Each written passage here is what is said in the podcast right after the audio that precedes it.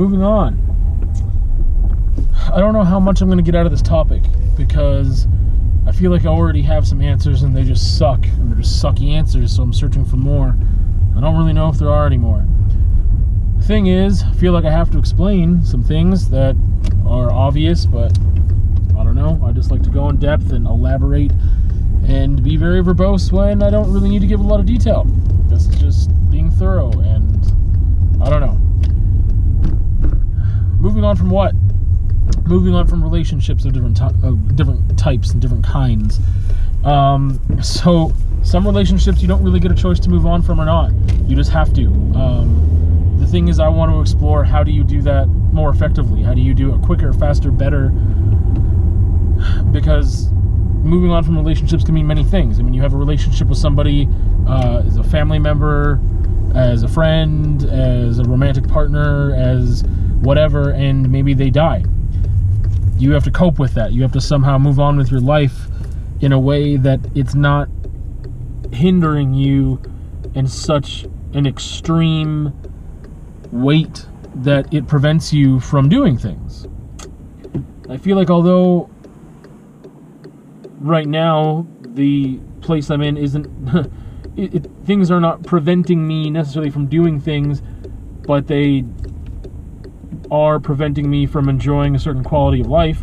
I mean, they are preventing me from having certain amount of, of peace and stability mentally, emotionally, you know, like if I become lethargic or whatever, that, you know, prevents me from being physically active or whatever. So I feel like it is impacting my life to a degree and preventing me from doing certain things, but not preventing me from my. I don't know. It, it, I don't know what it would take for me to not be able to go to work or do what I needed. Like I don't know. There's a certain amount of go get groceries or running errands, menial tasks. For the most part, I've just had to buck up and just do. Like I can't think of times where I just couldn't. Times where I didn't want to, but I was like, well, I have to.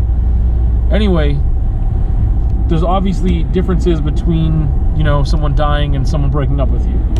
Uh, but at the end of the day, you're mourning the end of a relationship. That relationship is over. If you have a friend who passes away, you can no longer interact with that person, and that is that is the end of that relationship to a degree.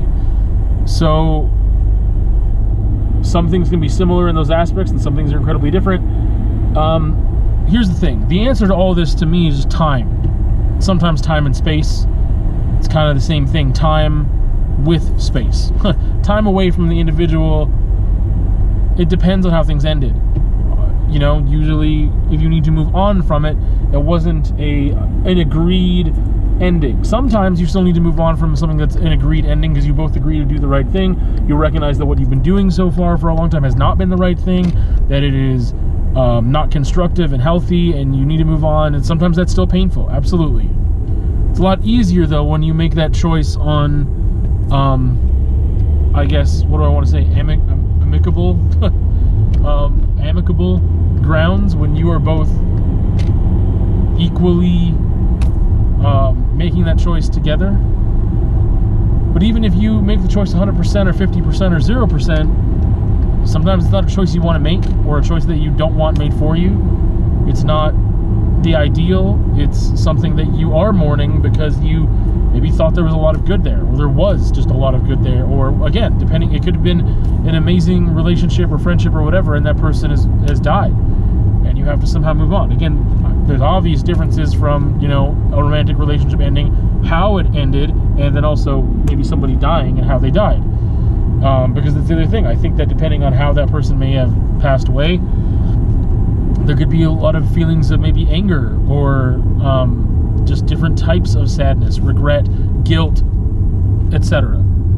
And those things can definitely happen with uh, relationships ending as well. So, time and space, time with space. Uh, I recognized a while ago, 2006, that eventually things will be okay. And that is knowledge from my mind, but not in my heart. Um, and that's what makes things difficult because right now, back then, let's go back then, I had extreme feelings of doom and despair and destruction and anxiety to a degree that I did not recognize necessarily as anxiety, but I didn't know how I was going to continue with just hanging out on earth. Like I just was so overwhelmed I could not foresee anything past this is why I talked last week about living day to day, um, taking things day by day, because I just not foresee how like what like I can't I'm it's like getting the wind knocked out of you and having that feeling of trying to catch your breath, but for weeks on end. And at some point I recognized, oh, this is getting slightly better. I don't feel exactly the way I did before. Therefore, things will get better. And once I had that realization, I never really let it go. But again, I know it up here, I don't know it here. So, that makes things difficult because I'm still feeling my feelings, even though I know that things will get better with time and space. But in the meantime, there's a lot of things that can happen that can make that process a lot more difficult. Things that are in your control, because you can control a lot of things on your end. Things like choice. That is something that sometimes isn't in your control. If someone is taken away from you, if you feel that way because of a, a death, then it's not really in your control as to how much more you can interact with that person and if you have a choice to bring them back because you don't. Sometimes, with the end of a romantic relationship or a friendship or whatever, you also don't have a choice to bring that person back into your life or to contact them or to have conversations with them. Sometimes there's a part of you that is has mixed feelings. Maybe you feel like the decision that that was made was really the right decision, but it really really hurts, so you obviously want to reverse that decision to feel some comfort. If you don't have a choice in doing that, at first it feels like it really sucks. But it is ultimately a lot easier to not have that choice. Because if you end up having to stick with whatever decision was made, if you have a choice to reverse things, then you have to contemplate that. That's an extra layer of complication that you don't need.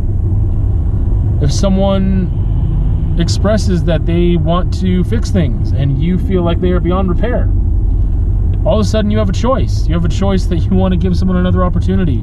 You have a choice and you have to again, you have to again confront your own feelings because it might have been really hard to do it the first time.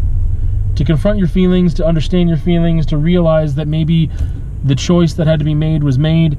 You had to do it for your own self preservation, and you did. And making that choice one time is, is hard enough as it is. Then you're confronted with these possibilities that you didn't think would be there, and these choices. And that cho- extra choices to me make me anxious. Sometimes things are really difficult. I don't know. It's uh, it's just like yeah, having a lot of choice sometimes. I really enjoy the freedom of that and I like exploring it and it's fun. And sometimes, once a decision has been made and all of a sudden choices are presented after that, I really dislike it. It makes me anxious. It's not a good and fun and healthy feeling.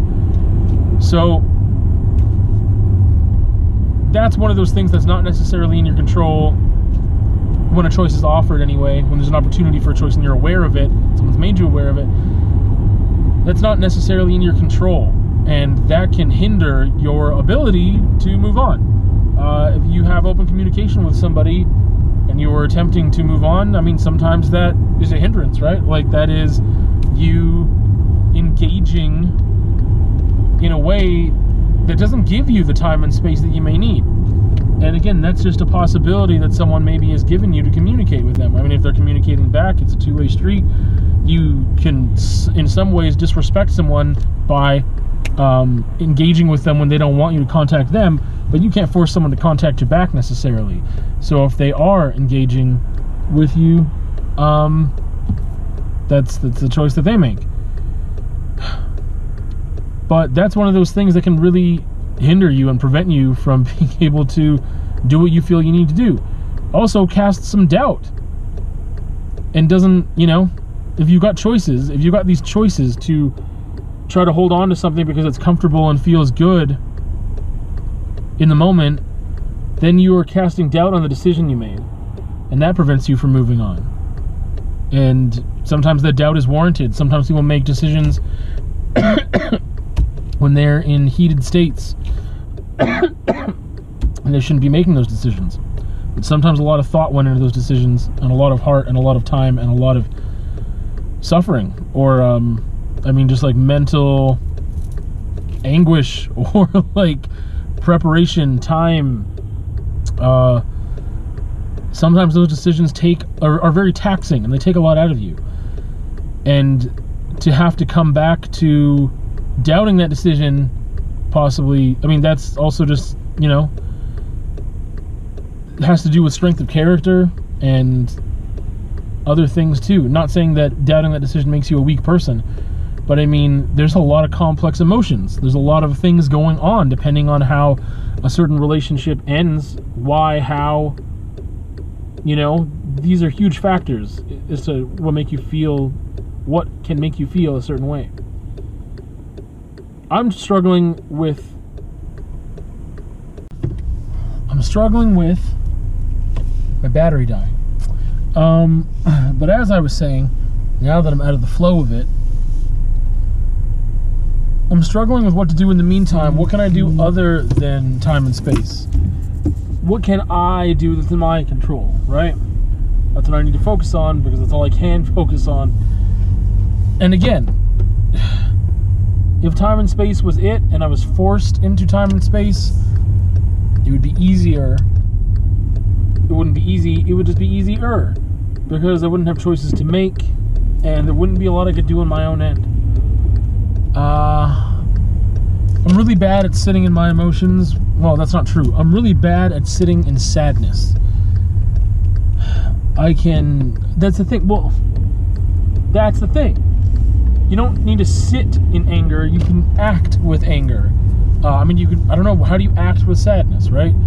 I've talked about this before. I'm really bad with sitting in sadness, and a lot of reasons why that are anxiety related and circular so it's just not a fun time for me and i still have a really hard time doing it and I just it's just like well what do you do you don't just do anything until uh, you don't do anything and eventually you just feel less sad like that's not what is the active approach to to that a lot of people just say well you just sit like you there is no active approach you just take a very passive approach and try not to push it away so i guess you actively could be pushing it away which is what i try to do actively by distracting myself.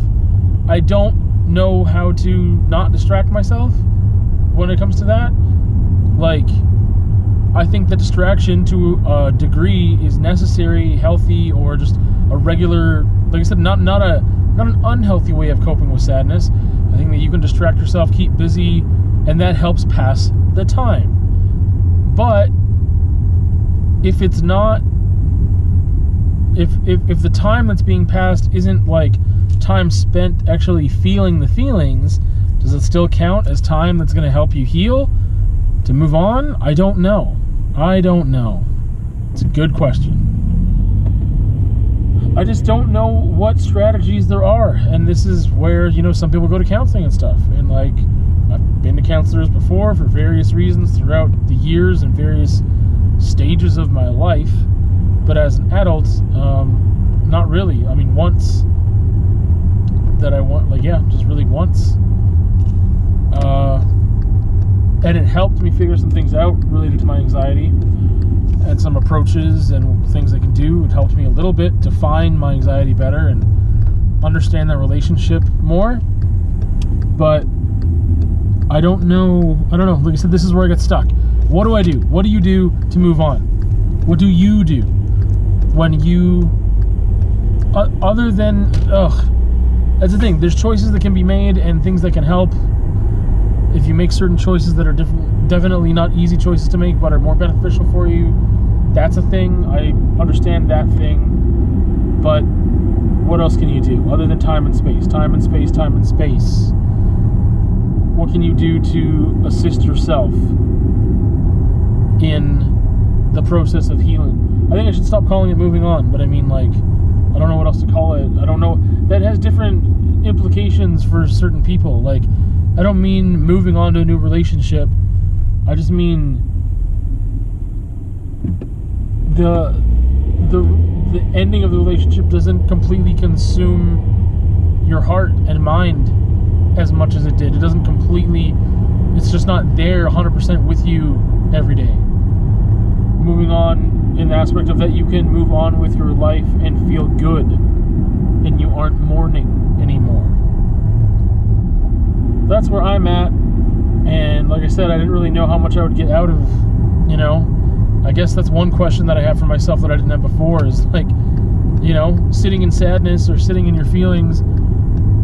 If you distract yourself from that, does that add to the like? Does that mean like? Does that help? Like, if I distract myself, let's say I needed a week to heal. I needed time and space for a week. Let's just say that I was just giving it an arbitrary number. Then does that mean that distracting myself for that week means that I have zero, I have invested zero amount of time and space into the healing process? Is it like half? Or is it like full? Because it's like that's literally the time and the space. But it's time and space not necessarily dealing with the emotion. But how do you deal with it? How do you deal with that thing? That's that's also the other question. How do you deal? What do I do with this feeling that I have? I have talked about it with myself. I've talked about it with the other party. I feel like I feel like I understand my feelings, but I have mixed feelings. I understand that I have mixed feelings. I understand what those feelings are, and I understand why I have them. But is that like what does that what does that do? What does that mean? Is that is that is that good? I I, I don't know. I don't know. Maybe this is one of those things that there's no formula to. That there's different ways that people approach it, but maybe they don't even really know that they're doing it. You know, do you actively know that you are moving on, or that you are you actively can you can you actively heal? I think that you can do things so that I, I think you can be aware that you might be doing things that make it harder on yourself, but I don't know how active you can be in that process. Um, I'm curious to know people's thoughts if they have any. Just because it's uh, it's a real. I mean, maybe that's a really great life skill, you know, uh, that I don't have. Maybe it's not a life skill. I don't know. I don't know anything. We'll see you on another time.